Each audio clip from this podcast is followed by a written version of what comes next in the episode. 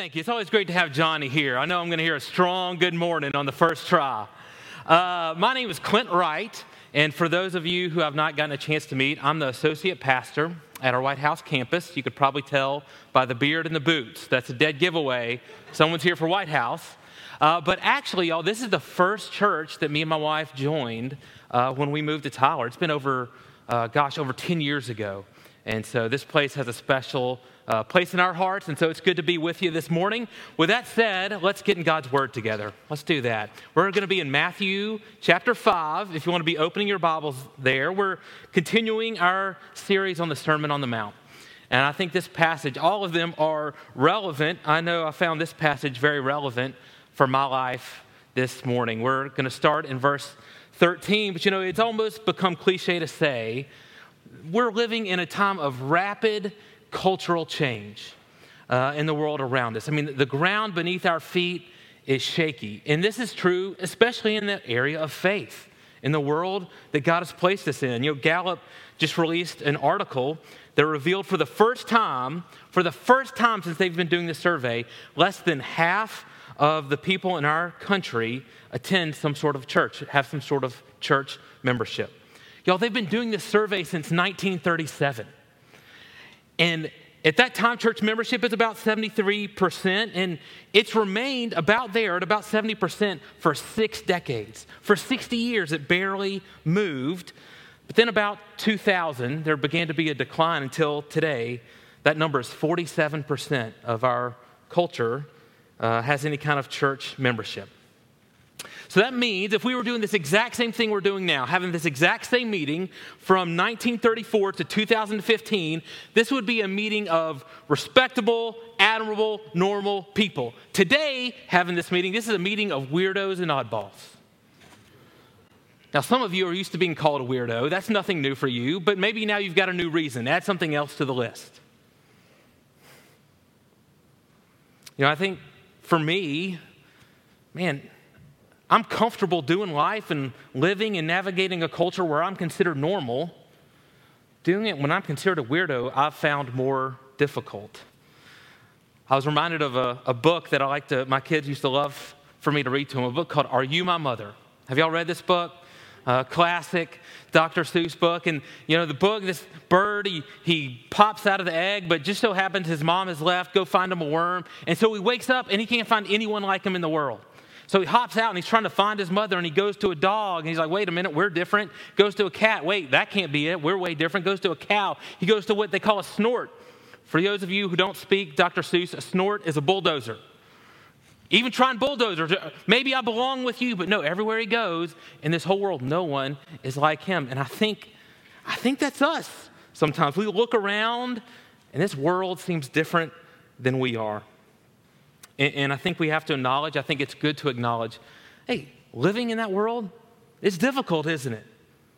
But let me tell you where I take solace, where I take refuge.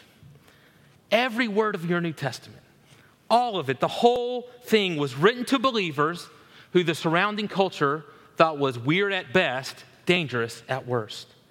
This is the exact scenario all the epistles, all the gospel, all the gospels were written into. In today's passage, listen, it is essential. It is an essential passage for teaching us as Christians how we live in this world. Jesus is telling you this morning this is how you live in a world filled with dogs and cats and cows and snorts. And here's what he's telling us this morning, I think. You, Christian, you are peculiar for a purpose. You are peculiar for a purpose. Now, let's start reading. We'll pick up in Matthew, uh, Matthew 5, verse 13, and we'll read through verse 16. He says, You are the salt of the earth. But if salt has lost its taste, how shall its saltiness be restored? It is no longer good for anything except to be thrown out and trampled under people's feet. So, what Jesus is going to do here, he's going to give us two analogies. And both analogies show us your peculiarity, your difference in the world around you. In fact, even the way he says it, so that you is an emphatic you. You and you alone, Christian. Nobody else can do this, just you. But then each uh, metaphor is followed by a condition. that if you don't, if you don't meet this condition, you can lose your purpose.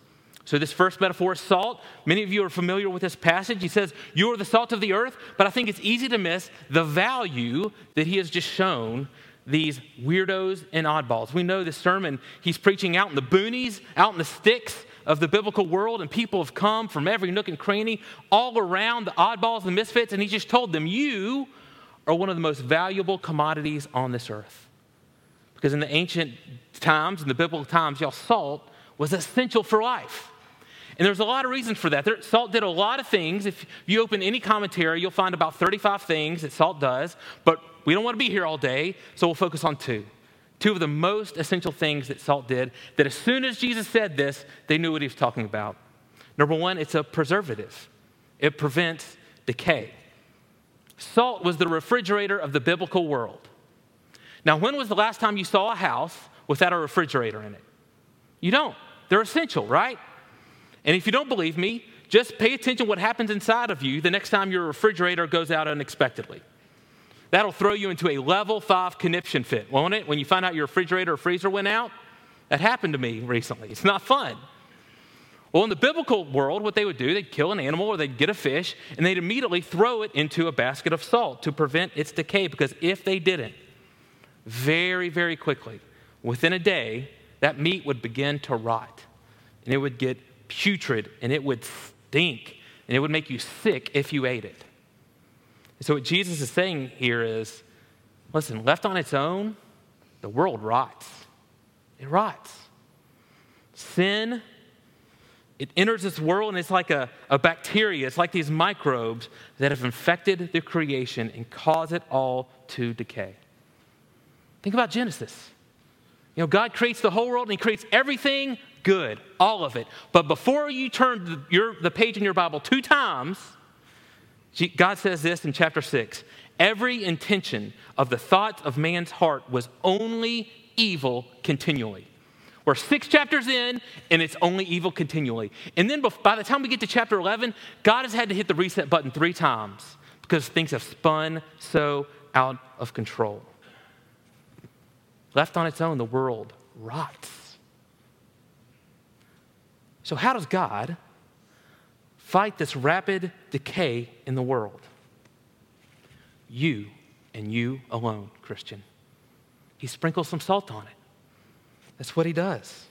And your presence in a fallen world should prevent decay. That is God's purpose for your life.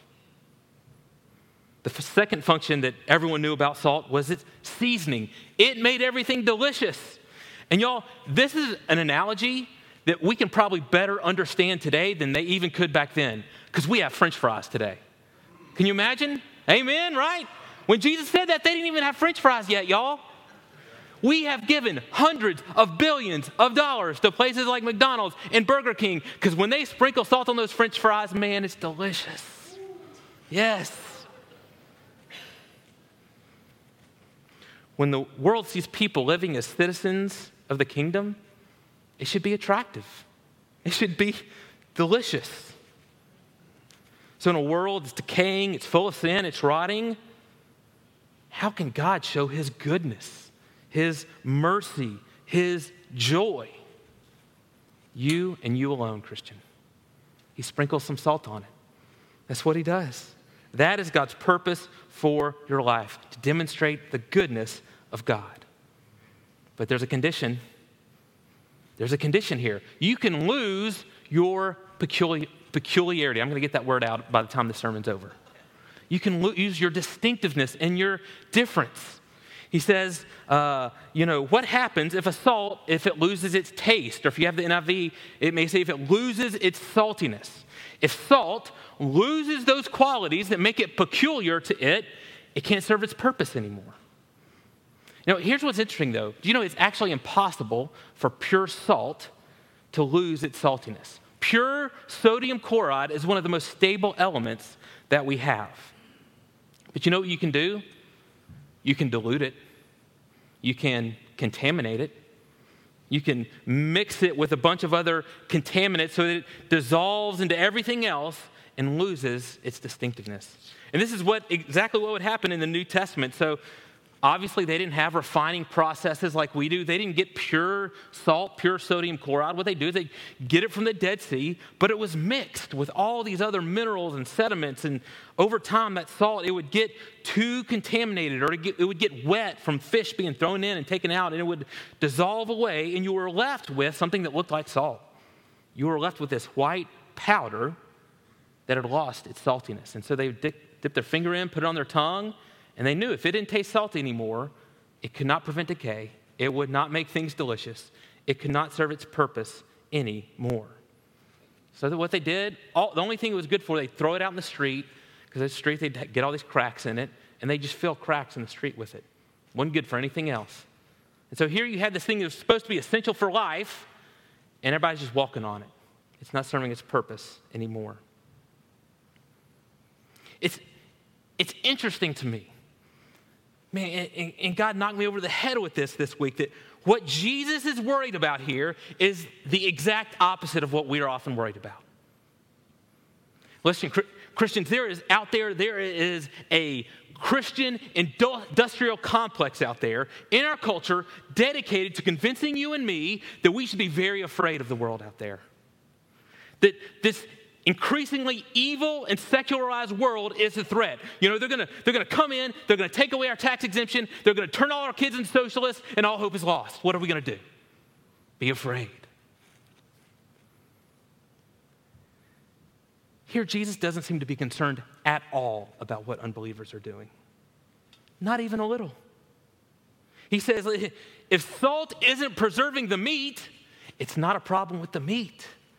It's a problem with the salt. If salt isn't preserving, if it isn't adding goodness, you must ask what has happened to the salt? Is it possible we've mixed it with other things and diluted our saltiness? This type of contamination is exactly what most people believe is behind this sharp decline of faith in our culture. And so we have a chart, and this is just that same Gallup poll, just their findings put into a chart. And so you can see for a long time, we essentially have, you know, it's kind of some ebbs and flows and up and downs. But man, recently it is dropping off a cliff. Why is that? What's different now? Well, in the past, you know, they ask a lot of questions that go along with are you a member of a church anywhere? But so they'd ask things like people who were no longer in church, they'd ask them, well, how, before you left, how often did you go to church? And it was really people in the periphery. I go on holidays, you know, I go on Mother's Day. Um, I go when maybe I've got one big need in my life or something like that. And you ask them, why did you leave church? And it essentially boils down to they, they didn't believe what we teach anymore. And so maybe they'd say things like the miracles, virgin birth, hey, those are too unrealistic. Or they didn't believe our moral teaching. You know, they'd say uh, eh, their moral teachings are too rigid, too constraining. I, I don't want to live like that. And, and so they leave. Today is different. Today, we see people walking away, not who have been on the periphery, but who have been committed Christians. And this is true particularly among uh, younger Christians. So they believe in Scripture, they want to follow its moral teaching. And so you ask them, why are you leaving? And it comes down to this it's not because they don't believe what we are teaching, it's because they believe that we don't believe what we are teaching.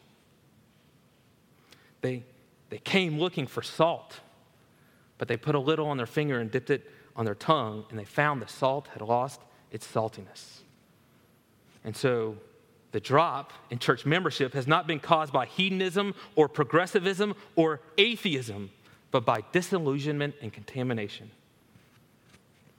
So, what is his contamination? What causes us to lose our saltiness? There's a lot of them. I'll just say this every time, every time Christianity becomes a means to an end, even those in, if those ends are good, and they often are good, every time that happens, we've lost our saltiness.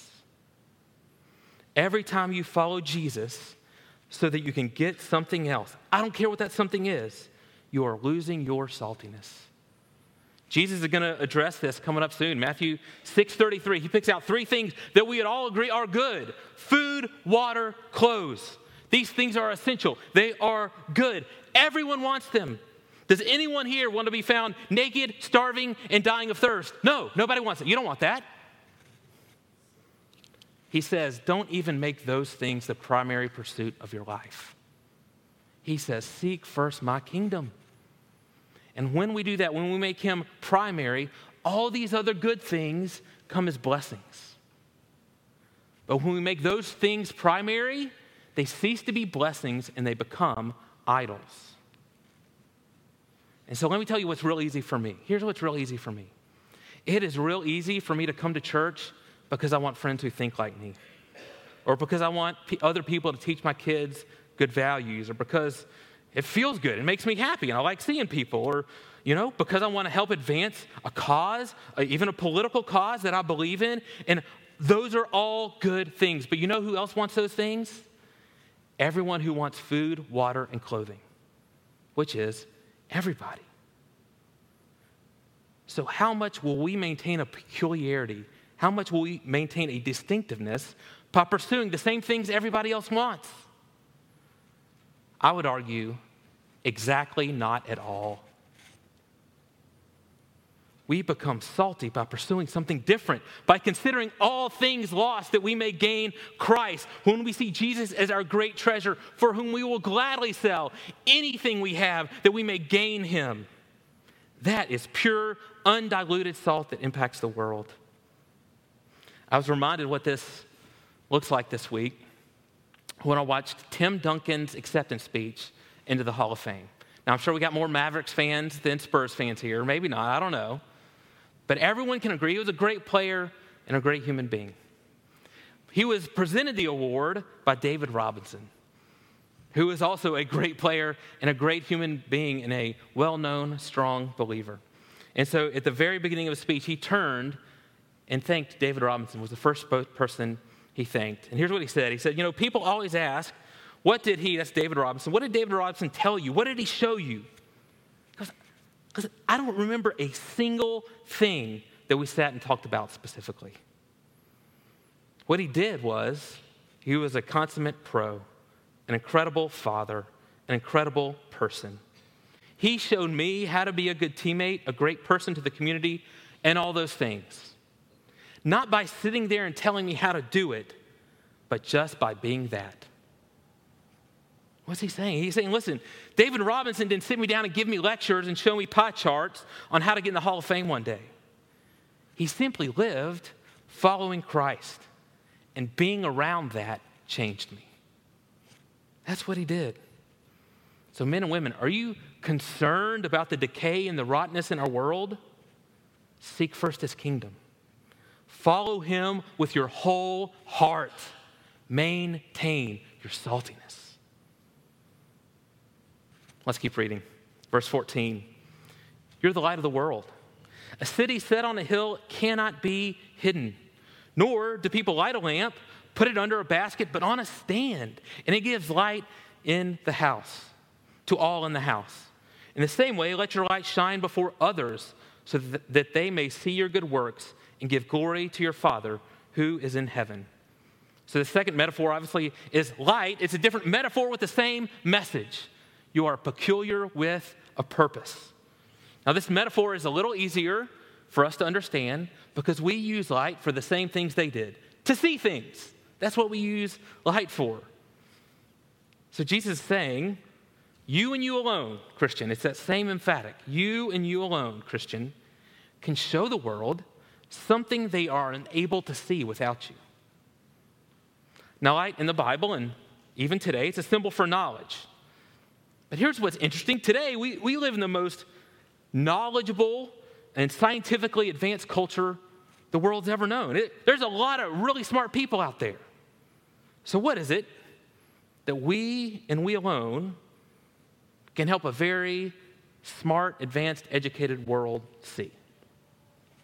Simply put, I would argue, it's the gospel. It's the gospel.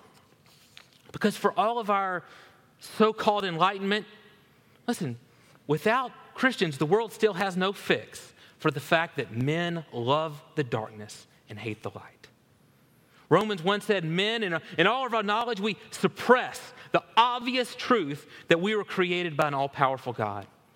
And the world is completely clueless, clueless on how to redeem the human heart. How is it that someone can be spiritually dead and then be made alive again? How is it that someone who is a sinner, who is guilty, can be forgiven by a righteous, holy God? You and you alone, Christian. You can show the world something they cannot see on their own.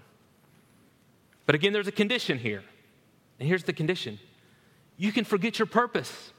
You can forget why God has you in this world. Have you ever have you received a wedding invitation lately? And it says in big letters, Your presence is requested. What Jesus is telling us here is listen, in order for your light to shine in darkness, you got to show up. Your presence is requested. So he says, A city on a hill cannot be hidden. Where this sermon is happening in the Sea of Galilee, it was 600 feet below sea level. So, in relation, everything else for miles was on a hill. When you're down on the Sea of Galilee, you can see a city at night as far as 40 miles away. And so Jesus says, listen, it's impossible to hide those cities. You can't do it. That light is always present. Then he says, listen, you don't light a lamp and then hide it under a basket. Why would you light a lamp and then cover it? It's silly. That's what my daughter Hannah would say to me Dad, that makes none sense. The whole, the whole purpose of lighting the lamp is to light the darkness. So to cover the light, to hide the light, is to forget its purpose, isn't it? In fact, he says the opposite. You strategically place the lamp on a stand in the place where it will light everything in the room, where it will penetrate and drive away the most darkness. It's the same with salt. You can make the same analogy. Salt doesn't serve its purpose on the shelf. Salt can't even serve its purpose if you just set it right next to some meat. What do you got to do? You got to rub it in. It's got to come into contact with that meat to serve its purpose. You know, the temptation for many Christians today is to react to the darkness by withdrawing from it. And I think we're doing that more and more. But if we aren't out there living visibly among the world, how will they see? You know, I, think it's worth asking what are our baskets? What are the things we use or the ways we hide our light from the world out there? I, again, there's a lot. We're really good at this sometimes. I know for me, pride, just self centeredness, you know, frankly, I'm concerned about more about myself than others. And so I ask if things are good for me, and if they are, I do, and if they're not, I don't. Y'all, I'm top of that list. I think fear, you know, we can, we can hide from the world for fear of being tainted by it. But I think there's one that's becoming more and more unmistakable. And we all know it. And it's that thing that probably most of you in here don't want me to talk about. And there's a few who probably want me to talk about way too much. We've got a political basket in our culture that is causing us to withdraw. Study after study shows that more and more in our culture, people divide over one thing and one thing only, and it's their political stances. But you know that. I bet there's no one in this room who doesn't have a friend or family relationship that is strained because of politics right now. And what's even sadder than that is all the studies show it's the same in the church.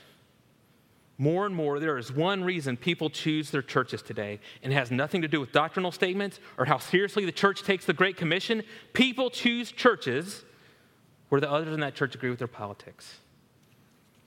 And so we've got to stop and ask ourselves if, listen, if the church separates like the rest of the culture into our political baskets, how will we shine light into darkness? And isn't that the exact opposite of strategically placing a lamp on a stand so that it can have the most influence over the darkness?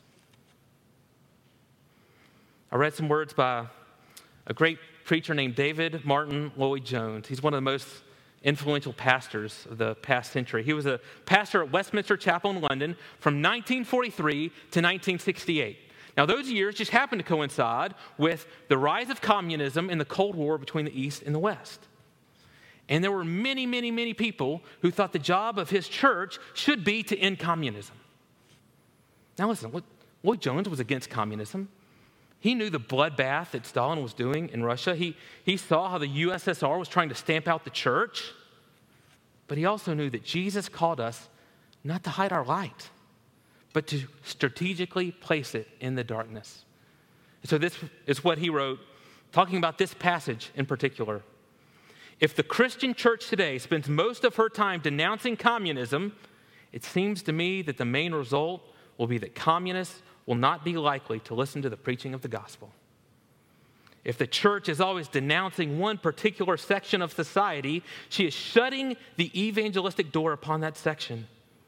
If we take the New Testament view of these matters, we must believe that the communist has a soul to be saved in exactly the same way as everybody else.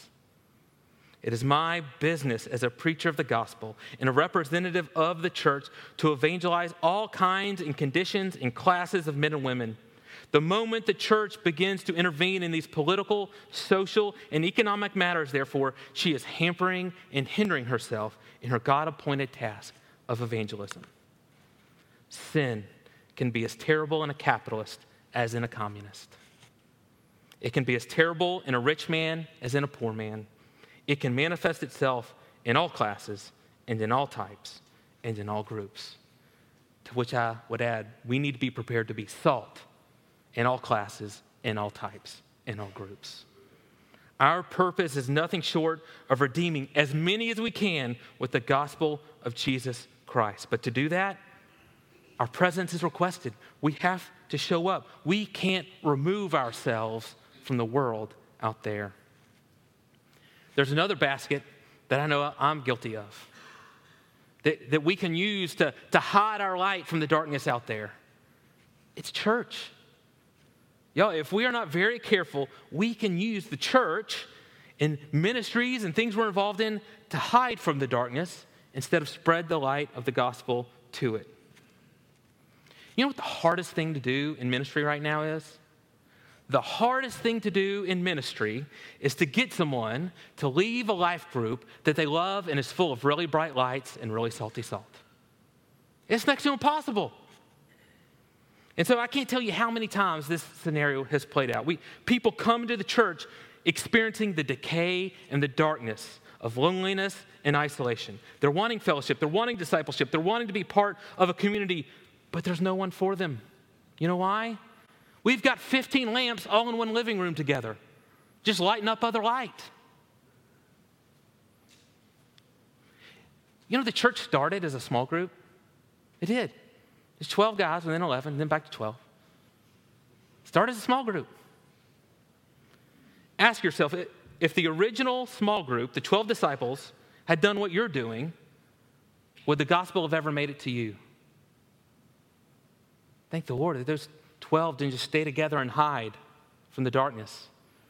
Thank, thank the Lord that they didn't just point one leader and say, hey, you lead us and we'll meet and stay safe. They went out. And here we sit today. In fact, it's interesting. After the resurrection, you don't see them all together again. You know why? They're out being salt and light. Read Paul's letters. Man, Paul, there are people Paul loves deeply. He longs for them. He calls them brothers. He, he goes on and on about his affection for them. I mean, it's almost too much. You're like, tone it down, Paul. But you know why he's writing letters to them? Because he's not with them. He says, I'm, I'm going to go light this darkness over here. You go light that darkness over there. Men and women, nowhere in the New Testament, nowhere do you find a group of believers who huddle together with their favorite people and keep the world out. You know what you see over and over again? You see believers who come together for a time and then they go out as salt and light. And that process repeats and repeats and repeats. And that's why the gospel made it to you. So don't let it stop with you. What if we were willing to be peculiar for a purpose? What if you said, you know, I know it sounds like a bad plan. Jesus told me to go out and make disciples. He told me to be light in the darkness. So, as much as I love my people in this group or in this ministry, as much as it saddens me or makes me nervous to, to venture out into this other group or this, this other ministry, you know what? I'm going to seek out those who are lonely, disconnected, dying for someone to walk with them.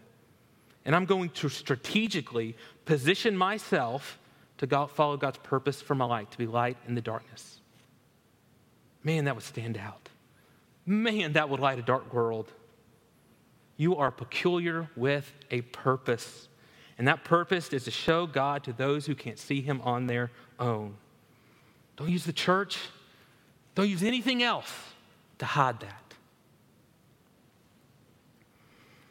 You know, I, I realized this week, as many times I've read this passage and sang songs like this little one of mine from probably one of the first songs that I've learned, as familiar as I was with this passage, I've almost always had the exact wrong reaction to it. See, verse 16, it ends with a promise. It says, you know, when we're the dark, decaying world, when it sees us living as salt and light, they're going to see our good deeds, and then what are they going to do? They're going to glorify God.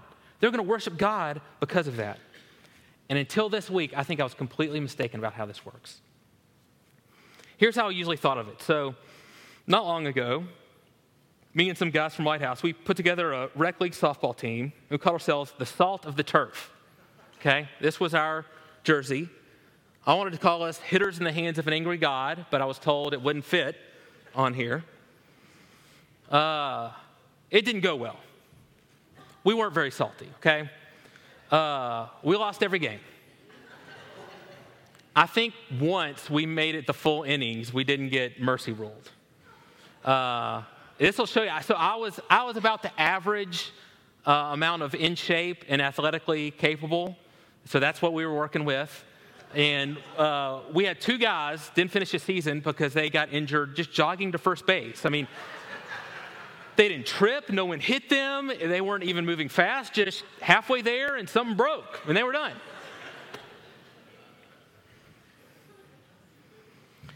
So, according to how I used to think about verse 16, man, we were terrible salt on that turf. We forfeit our jerseys because, listen, let's be honest, no one sees a fat guy pull a hammy and says, Glory to God, all right? Y'all, this is no joke. One time, I'm in outfield right field where no one hits it. But one time somebody hit there, easy fly ball. Here it comes. And I'm, I'm doing this, you know, and I don't know what I'm doing. That's just what they do on TV. The outfielder, eight feet away, the, the ball thuds on the ground. No one saw that and said, wow, God must be awesome. No, no, no. If, how I used to think, you know, if we wanted to be salt, man, we would, we would go out there and we would win every game. We turn double, double plays. We would hit home runs. In short, I would perform. And somehow my excellence on the softball field would make people say, wow, man, God must be awesome for him to be so good at softball. You know, it's so easy, and I've done it to take that same attitude into my job and my family. You know, just think, hey, when I'm when I'm killing it, people are going to see and say, glory to God when I'm morally pure, when I'm successful, when I handle every obstacle and I have a happy marriage, when I'm, when I'm the envy of everyone who knows me. Y'all, that's not how it works at all. Not even a little bit. The worst thing you can do is leave here saying, you know what? I'm going to be salt and light by being amazing and not having any problems. First of all, you're going to fail. Second of all, what little success you have, people are to, they're not to see that and glorify God. They're to see that and glorify you. Ricky Garner, our pastor at our Hope campus, he helped me, I think, understand this in context. So, in context, what comes right before the salt and light passage? The Beatitudes. So, in context, the good works he is talking about is the Beatitudes. He's saying you will be peculiar with a purpose, but how you mourn. When you're walking through tragedy and it hurts, when you're meek, not when you're oppressive, when you're meek. When you're poor in spirit. When you realize, listen, I'm not killing it. When you make peace, hello. You want to stand out today? Go make peace with that person who all your friends think represents everything wrong with the world today. In a culture that only knows how to shout at each other, be a peacemaker. Man, you'll prevent some decay. Man, you'll let people taste the goodness of God. And right before Salt Night, when you are persecuted, when you suffer for his sake. Did you know every time in history, every time the church has had a great influence on the culture, it's been because we were willing to suffer. Suffering has been the city on a hill that no matter how hard people try, they can't put out and they can't ignore. I love the way N.T. Wright put it. When God takes charge, he doesn't send in the tanks, he sends in the meek and the poor and the hungry for justice and the merciful and the peacemakers. And by the time the people with the tanks and the guns have realized what's going on, the meek and the merciful and the poor in heart have established schools, orphanages, and hospitals, and all sorts of projects in the name of Jesus in order to show what it looks like when God becomes king. I love that last line. That's the whole Sermon on the Mount, men and women. This is what it looks like when God becomes king. So, if I had to summarize what I think Jesus is teaching us this morning, it's this God places his people in the midst of a decaying and dark world to give it a taste and a glimpse of what it looks like when God becomes king. God places his people strategically in the midst of a decaying and dark world to give it a taste and a glimpse of what it looks like when God becomes king. Fellow salt and light, how about we walk out those doors and be peculiar with a purpose? Let's pray. Lord, I, I have to admit, all week, and especially probably this morning, I'm intimidated by this call. I feel unworthy by this call. And yet I have to say, what a grace, what a privilege. Lord, you take people that you would do that. You would take people who loved the darkness and not only redeem them but let but then use them to bring others to the light. Lord give us the faith. Give us the, the want to to follow you in this call. And where that requires meekness mercy compassion even suffering lord would you supernaturally work those in us? Lord I, those things are not natural to me. We need your spirit to do these things Lord, but we believe your word is true. Whether you can give people a glimpse of what it is like when you are king. And Lord, as we walk out the doors, we look for that day. We look for that day when your kingdom comes in its fullness. We hope for the day when we get not just a little taste of what it's like when you're king, but Lord, we, we dine at the full banquet. We long for that day. We hope for that day. We pray for that day. Teach us to live for that day. It's in your son's name we pray these things. Amen.